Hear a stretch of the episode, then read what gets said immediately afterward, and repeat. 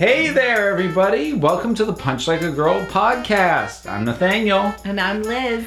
and this is the show where we take a look at graphic novels and trade compilations with female protagonists. And Liz brought these ones to the table. We're actually doing a double feature this time. It's our first one, I think. Yeah, I think so. Um, so these uh, we are doing two books in the Olympians series. Is it a series? Are there more than these two? Yes, there is Okay. a whole series. Um, these are numbers two and three, volumes two and three, actually. Okay, um, which so these are um, graphic novel retellings of Greek myths. We're doing one focused on Athena and the other on Hera. And these are by George O'Connor, who's the only credited person. So I'm going to assume he did the writing and the art. I believe that is correct. So I guess I'll just start. Any particular impetus for you to, to bring these ones up? Um, so we were using Athena in one of my graphic novel groups for my students. Um, I had had a student who had read several of the different ones because um, there's different gods and goddesses featured in each, and I believe we have um, Poseidon and Zeus as well as Athena, and we might have Hades as well. Um, but I did, I do know at one point or another we had Poseidon and Zeus, um, and Athena, and I asked him which one was the best. This was one of my seventh graders, and he said we should read Athena. So we decided to put that um, as something the students could choose. Um, and I think it was my fifth and sixth graders. There was a group of um, three or four of them that ended up reading it. Um, so that's how that came about. And I thought it was kind of short and slim. And so I said, let's maybe get another one. and we looked at what else they had that featured a goddess. And the only other option was Aphrodite. So I asked if you wanted Aphrodite and Hera. And you said, let's take a look at Hera. And so we did. So, and and these um, for the for the listeners, these are not reimaginings. These are not um, you know reworkings. These are not you know putting in a modern context or giving a unique spin. These basically are more or less the Greek myths told fairly straight. Mm-hmm. Um, so it's it, it's not uh, it's not like a Greek myth flavor. The, these are the myths. This is not Rick Riordan or anything like that, or you know Percy Jackson with where it features the gods, but you know has these demigod modern heroes. Yeah. It's- yeah. So, I guess we'll we'll start with Athena because that was the one that I think both of us actually read 1st Mm-hmm. Um, this one has an interesting framing device of the fates, basically as they toil, swapping stories about Athena, which is the way that they interconnect what are otherwise stories that have no connection to each other aside from Athena's own presence. Like most of these stories, if you were trying to tell a continuous narrative, they do not connect No. aside from happening to involve the same god. Um, I'll, I I think I'll start talking about the artwork. I really like the art styling of this. Um, I enjoy it quite a bit. It's it's a I find it to be an interesting balance because the the the facial expressions occasionally can get cartoonish seems like too harsh a word, but can get a little bit on that end of things. But it can also do pretty grand scale things, like some of the battle imagery, and sometimes it does some interesting things with silhouettes and more minimalistic um, touches. It's not particularly overloaded with detail. Um, I enjoy it. I, I like the art style quite a bit. I didn't really like it that much. I didn't like the tendency, and I think I noticed it more in Athena towards overly muscular men and overly slender women that kind of happened in it. Um, so that kind of set me off. Um, and in general, I mean, I don't hate it. It, and I think he does a better job with the monsters and like the action scenes than maybe just like dialogue and stuff, but it didn't really do much for me. Hmm. Um, I, I will I will concede to you on the monster. Like I I thought the Medusa, especially how um, The hand coming out of the the head, I think it was. I had it in my notes. Was like a really cool thing. that some of that was cool. I thought the the stuff we got of Medusa, especially how much she's she's honestly hidden a lot in yeah, shadow that was and, a good and scene. silhouette. The Medusa story was probably the best done for me in the in the book. Now, as far as the body types which you brought up, I will I will grant you the overly slender women, although Athena's got some decent muscle on her.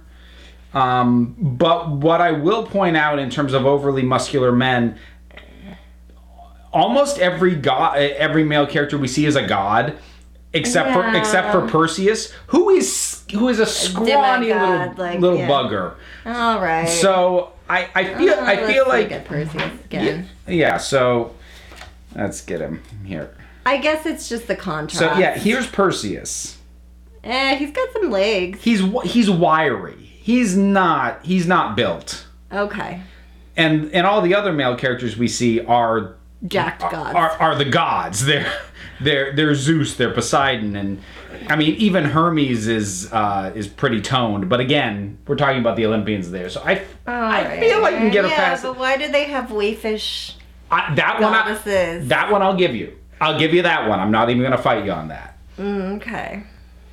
um, especially because that that one we don't have a contrast because like i can defend the male physique because i can look at at perseus and go oh okay i can there's a distinction between the humans and the gods There aren't The- really when you look at like Danae or Andromeda or anything. Yeah, we- still the- the, same body the type. the human um, females and the divine females all have the exact same body type in this yes you are cor- you you are right about that i can't i can't i can't argue with you on that one um as far as the sto- what what i liked is this this didn't shy away from how weird oh, it doesn't. the the Greek myths are, and it's funny because a lot of these things, like there was almost nothing that I read that I hadn't heard or read at some point before, mm-hmm. like as part of being the myth. But there's something about seeing it drawn as opposed to just reading reading not even a description, but just reading and then this happened. Mm-hmm. In you know in a in a written up version of it, that really doesn't probably bring across how weird it is because most most translations of these myths are really pretty dry. Mm-hmm. They're very and then this and then this and then this. like yeah, the old ones. yeah. So unless you Looking at Ovid, or Yeah, so like if you're reading that, unless you really stop and think about what it was you just read, it doesn't really sink in just how weird this actually is. Like the image of Athena bursting fully formed from Zeus's head. I knew that was a thing that happened, but somehow seeing it drawn really made the point of just how bizarre that really is much better than my just even having been aware of that. Yeah. Yup. Yeah, they're like gonna hammer his head apart, and there she is. Um, yeah, and I think uh, the the story of Arachne at the end kind of illustrates that and like highlights that point where she mocks the gods and is like, "Look at what they've done! My goodness!" And like Athena becomes furious because you know this is her family, these are her people, and she reveres them, and her her tapestries show that. But you know, Arachne's got a good point. like this is some weird stuff going on here. Yeah. Um, yeah, and I mean that struck me too was the fact that like my elementary students read these and I was like, yeah, Zeus is philandering all over the place in both of these. Mm-hmm. And like th- th- they're a little bit violent and like the, the I mean, Zeus is kind of, he's very much a PG 13, at least, God. At minimum. Yeah. And, and I think the only reason he gets away with that is because he keeps appearing as not a dude. He is a. Go- Yeah, and this one I didn't this- even know. This one was in Hera. He's a golden rain Oh, he And that's, appeared. and that's how he appears to this woman. Swans, as bulls, as rain, as uh, I don't remember all of it, but like yeah, he he is he's there's a lot there's bestiality and like I mean not explicit again like nothing goes into too much detail, which is I think why he gets away with it, but like yeah, it's? Yeah, I, I'd, it was it was more than I was expecting, and I was like, okay, is this going over their heads? And I, I would say age wise, these are probably PG 13 books. yeah, but like, uh, it's funny because they appeal to like my fourth through sixth graders more than necessarily my eighth graders. Well, I mean, when I say PG 13, that I, I do, I, I use that basically the same way you would label it a movie. Uh, it's not a hard line, but it's Mm, it's a general because I mean, how many fourth graders love the Marvel movies, which Yeah. which are all PG 13? Mm-hmm. So I mean, I, I mean that more as a I- as intended for the same guideline as you would give when thinking about a movie. Yeah, yeah.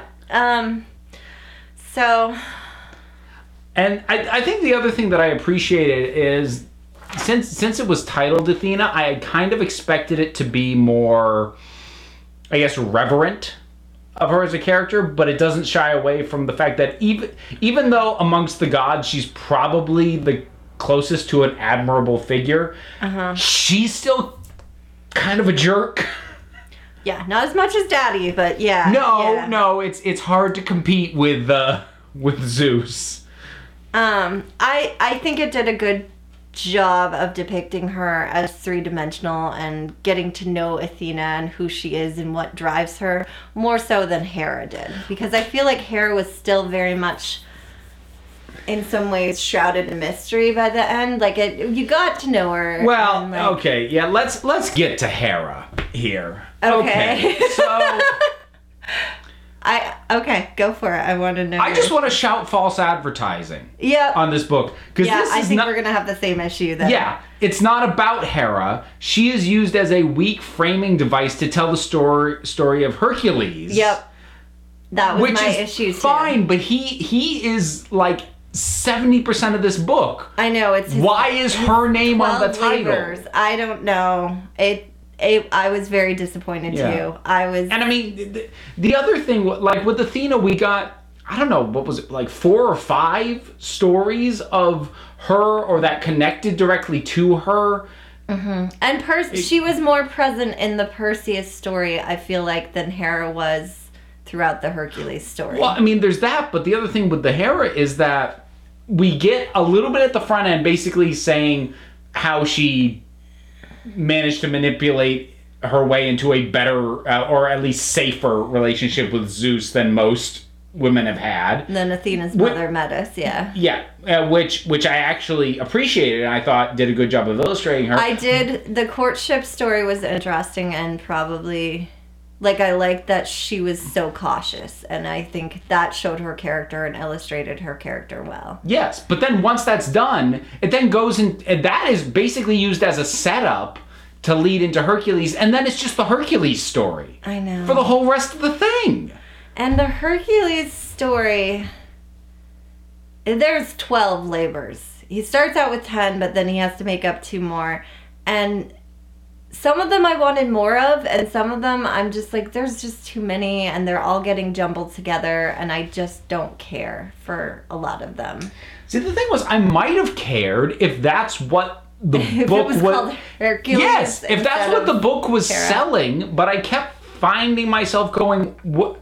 Are we ever gonna get, Get back to Hera, and, then And, they kind and of apparently the answer is no, not really. at the end they're like she's gonna go take a bath and isn't she mysterious? And i'm just like i still don't really feel like i know who she was. I feel like i know who Her- hercules is better but i don't really care. And i like maybe give me parts of the trojan war maybe give me some other ones like story myths she's involved in. But like there's got to be more to her hera than this. Like it was disappointing. Yeah i did like athena better. Um i'll probably talk a little bit about both. Um, Yeah, I mean, overall, I, I liked Athena much better. Because I it simply by virtue of containing so many different stories, it felt like a much more complete sampling. nice anthology. yeah, it felt like a really a really nice sampling of the sorts of things this goddess was involved in. Whereas, It was more female focused too because It was. even within it you had like the Pallas story, which I'm con- I'm impressed that my students weren't more confused because we have three different characters that have the name Pallas in here. that's So, true. Yeah, I was like, I am so impressed that none of them are like, what is going on? Because I was even like, this is going to be really confusing for them. Um, but they didn't, so kudos to them. Um, but you've got her fighting, you've got her friend, so there's a female character. You've got Arachne as her like opponent. well, you've So- got a bit with Metis too, her mother. You've got Metis, her mother. Um, Danae and Andromeda show up in the Perseus story. And I really like that Andromeda was picked, depicted as dark skinned. She's Ethiopian, that makes sense. But like in everything else I've ever seen of her in depictions, she's like this fair haired girl. And I'm like, I really appreciated that. Hercules had a pretty impressive tan.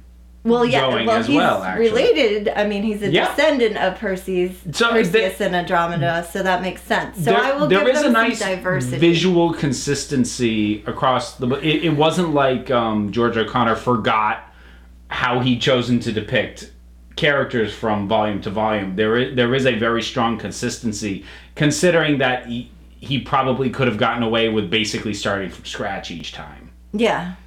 Yep. So I I appreciated that. Um I did like the Arachne story and the depictions of the tapestries in there. Um yeah, and I think I mean I don't love the way that the female form is depicted or versus the male form, but I think Athena I didn't love it, but like it was a stronger volume than Hera, certainly It was, and, I mean- delivered on what was because it was about Athena throughout. Because I can't, as I mean, the Percy story was kind of lengthy, but it wasn't. I wouldn't say it wasn't even half of this. Whereas I think the Hercules story was more than was easily more than half of the Hera. well, yeah, I just did a quick count. So in Hera, we've got the first I'll twenty. look at the Perseus. in Hera, the first 20 pages are focused properly on Hera and actually depict her pretty interesting and pretty well, and especially in terms of showing that her power, if we are going to compare it to Athena, is a very different kind of power than what Athena wields. Mm-hmm. But still depicting that Hera is powerful. Mm-hmm. But then, starting at page 21, it's Hercules all the way to page 64. Mm. So 44 pages is Hercules, and what have we got at the end? Another. So the, a th- only one third of the the volume titled Hera hmm. is exclusively focused on her, and two thirds of it is on Hercules, and she gets mentioned vaguely and sporadically across that. But she is not the focus at all.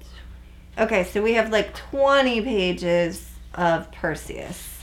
Um, and you've got to keep in mind you've got Medusa in there, which is a female villain. Um, and actually, one or two of those pages is like the origin of Medusa. Yeah, So- which uh, she's a surprisingly sympathetic character, all things considered. yeah, she is. I had known that origin story before, but yeah.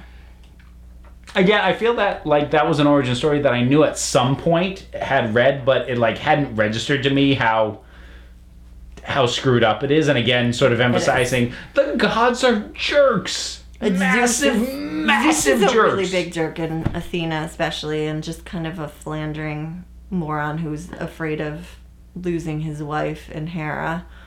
Um, but also won't start stop messing around yeah. like ever. Yep. No. He's like, where is she at the end? And like, she's going to take a bath, dude. Like, calm down. Ah. so yeah, I think I think we're kind of both a little mixed on both. I think I probably liked Athena better than you did. I think so. I felt kind of meh towards it. I was I I love Greek mythology and I was brought up on D'Aulaires' Book of Greek Myths, which is gorgeous and has so much and it's just a great if you're looking to introduce like mid elementary kids to mythology, I highly recommend it. It's got illustrations, it really lays them out. Um, both like the stories of all the gods and the titans, but also individual hero stories as well.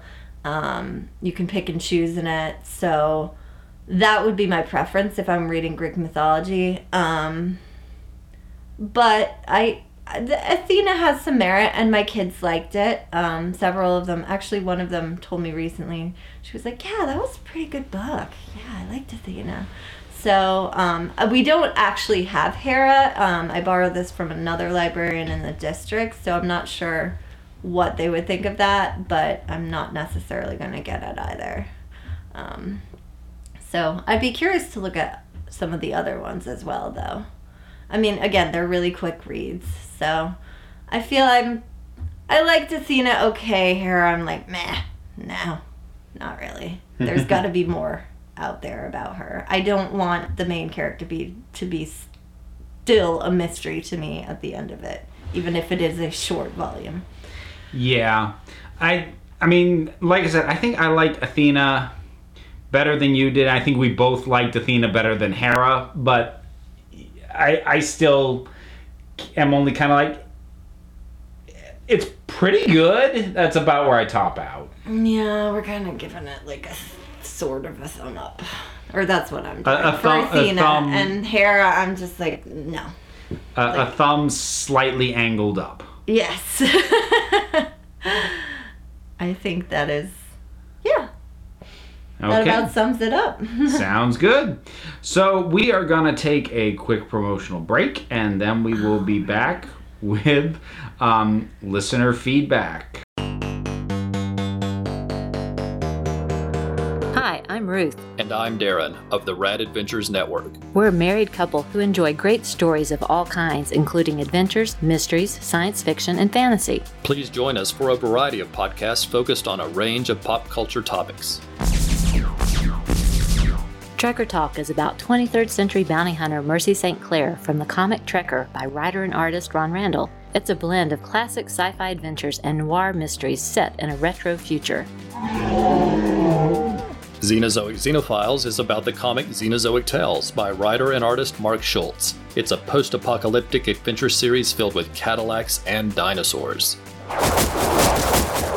Warlord Worlds covers the many comics of writer and artist Mike Grell, including The Warlord, Jon Sable, Green Arrow, and the Legion of Superheroes.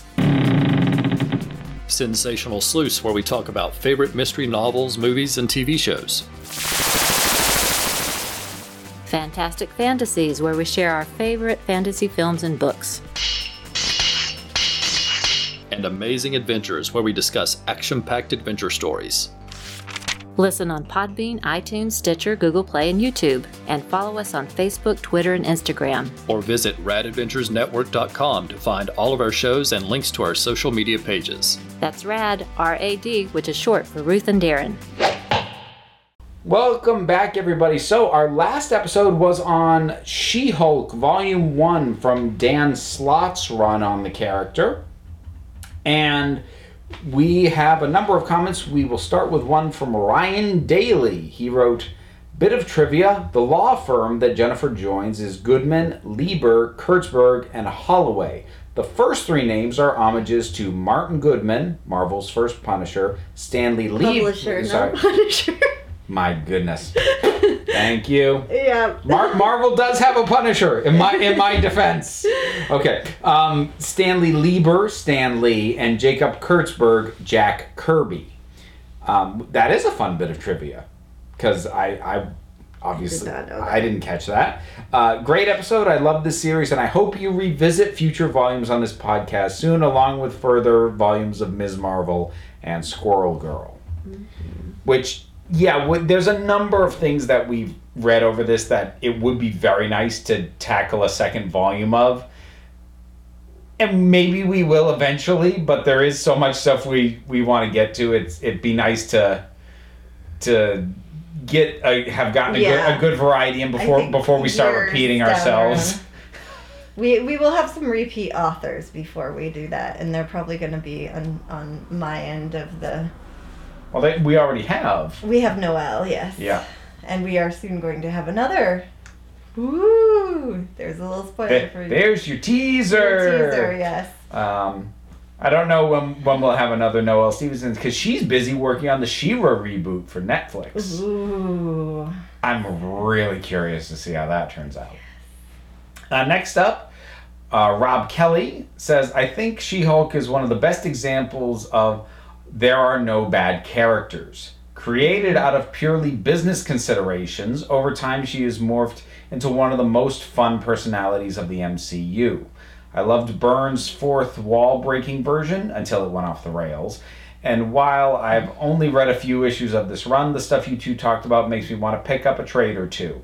It sounds like a real delight, though it would have been great to have an image gallery so we could see the book for ourselves. Hint, hint, Nathaniel. Yeah, yeah, I know. I, Rob's not the first one to bring it up. I haven't been putting up gallery images, which most of the other folks on the network do. Yes, I am lazy and overworked by projects that I've assigned myself. So honestly, if I'm gonna complain to anybody, it should be just to me. But yeah, I'm. I'll maybe get better at that, but I make no promises. Um, but yeah, did, I can't remember. Did I, when we talked about this, did we talk about like how she came about as a character, like from a publishing standpoint? Um, I honestly can't remember. I don't. I don't think we did. So what what Rob's talking about uh, when he says that she was created out of purely business considerations, the deal that um, was going on with Marvel licensing with TV shows at the time was that the TV shows would retain themselves. The networks would retain the rights to any original characters created within the shows.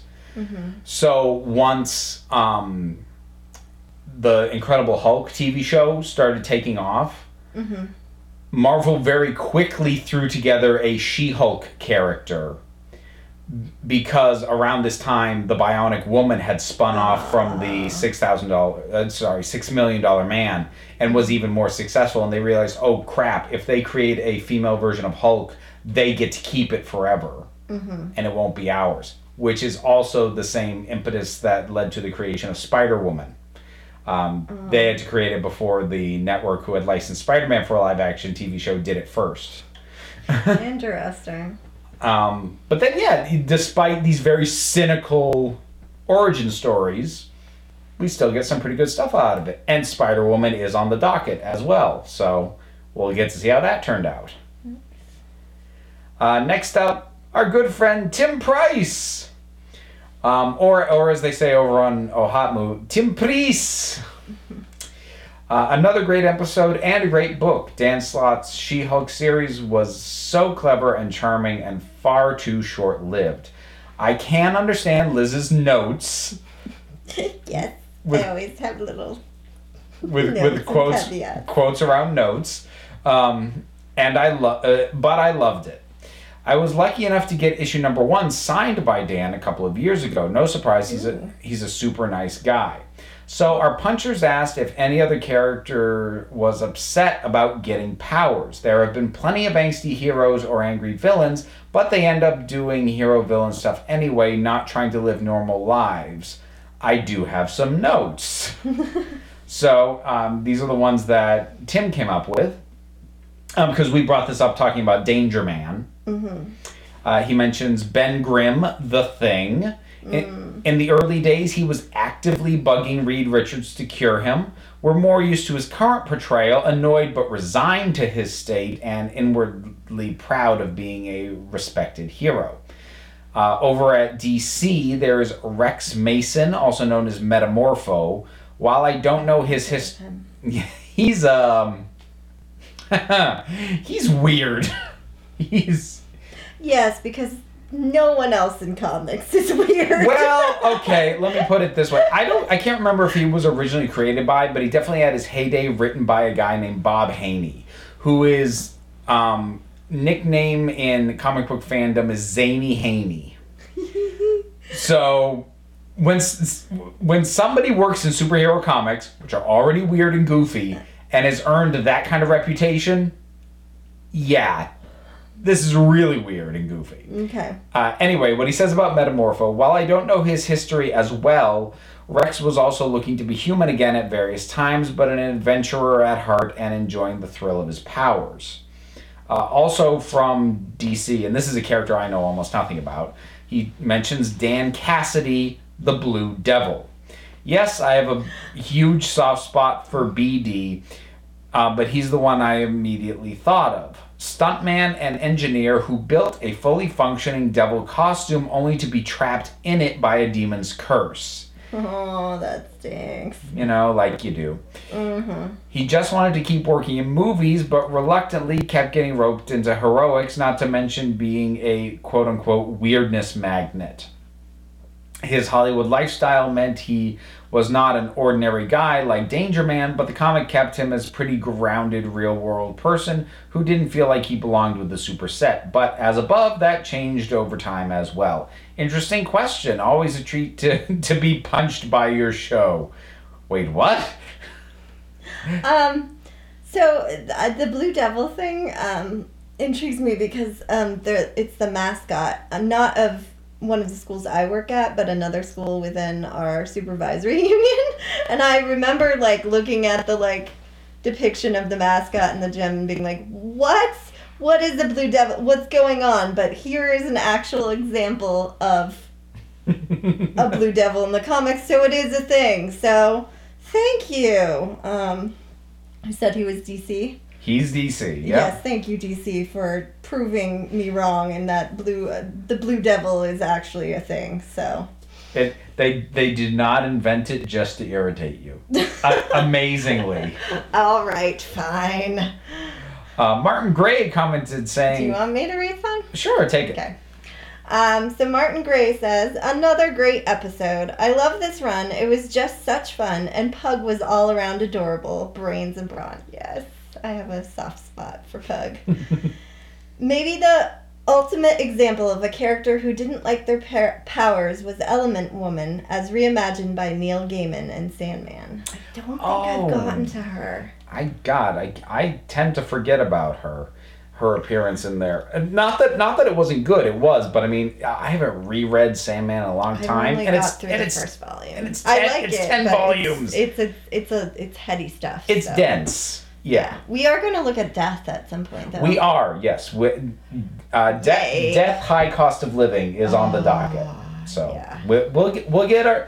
We do have some of the like the big name writers in comics are on the docket. We have and I do like We Neil have- Gaiman. yep. We have Neil Gaiman on the docket. cases. We have Alan Moore on the docket. God help us, we have Frank Miller on the docket. Yeah, let's do Gaiman first. Okay. Because, like, I really like some of his stuff. So, like Coraline and, and uh, Stardust. Uh, and having mentioned that those are on the docket, that is not an indication of when. No, no. Because again, no, the, the is- docket is like 40, 50 books Oh, long. it's It's, really long. And the uh, the girls on Oh Hot More or Not are always joking like, yes, when we when we finish this show in twenty years, like I, I think we're still gonna be doing this one too. So and there will be all the new things that are coming out. Oh man. And finally, Siskoid says, I've been curious about Dan Slott's She Hulk series, which came out during one of my comic sabbaticals. Looks like it's worth checking out. Obviously, I've been a Shulkie fan since Byrne put her in the Fantastic Four. His sensational She Hulk did not age very well, I feel, because they're a bit exploitative, uh, if you know what I mean. After Byrne left, the series quickly went south. Very disappointed in Steve Garber on this Gerber, sorry, on the series. I really did like what I read of David Sewell's more recent series, though. It wasn't unlike what you described of Slott's. Cool. Having not read any of those other runs, I gotta take your word on those assessments, Siskoid. Yes. Um, although I, I do have like the first I don't know four or five issues of the the the Byrne run because Ryan Daly gave them to me, but I with with my massive abundance of free time somehow I have not been able to get to them yet. No. Uh, Uh, so I think that's gonna wrap it up, folks. So. Thanks so much for the comments. Thanks for writing in, and please keep them coming. We love hearing from you. yay! Thank you. We love comments. So I think that'll that'll just about do it. Yeah. You know what we forgot to do What did we forget? for the Athena Hera thing is ask what their favorite god or goddess is. Oh, there you go. So hopefully you've stuck around through the the um, listener feedback. So I'm I'm going to assume probably most of the the folks listening haven't read these particular books, but yes. Tell us about your favorite Greek myths. If they can include a goddess, that'd be extra awesome. But even if it doesn't, throw us your your Greek myth preferences. So what's your favorite? oh, Either your favorite hero story or your favorite like Greek god or goddess. Mine's Diana. I for a myth Loved her growing for a myth I always kind of liked Theseus. There's just something about the the there's something about there's something about a labyrinth and a maze that I always You are a fan of the labyrinth. I am I am Uh-huh. but I I've, I've always kind of like enjoyed it as a as a setting. It kind of captures my imagination a bit, especially something really expansive. Mm-hmm. So I'm kind of partial to that one as far as a myth goes. For a specific god or goddess, oh, and I used her Roman name, Diana, but yes, Artemis in Greek. yeah. Sorry about that, guys. I do know the difference. I just, I think it's because I, you know, Wonder Woman, Diana, I, I think that. honestly, I think for the gods, I was partial to Athena, if for no other reason than I I remember distinctly um, her basically turning Ares into a whiny little crybaby during uh, the Aeneid, which I found highly enjoyable. Oh yeah, she's she's got that going for her. I liked Artemis too because she didn't get involved in the whole Trojan War thing and like it was just like I'm I'm piecing out on this whole who's the fairest thing and like you know No, just re- a goddess of the re- hunt. Respect to that. Yeah, and I like Hermes a lot too because he's got that mischievous side and um, is involved in a lot of the the hero stories. So and he pairs well with Athena too. That's something else I meant meant to mention in this. I like that they pair up and help the the heroes. So There you go. Let us know your favorite um, Greek gods or goddesses in the comments. And yeah, that'll that'll just about do it. So thanks for joining us, everybody. We'll see you in a month. Punch Like a Girl is a Council of Geeks production. This show is presented on the Fire and Water Network, and feedback can be left at fireandwaterpodcast.com. You can also follow us on Twitter at Punch Like a Girl One. The theme music is composed and recorded by Erica Dreisbach, whose other works can be found at ericaricardo.com. Thank you so much for listening, and we'll see you next time. Bye. Bye. Thank you.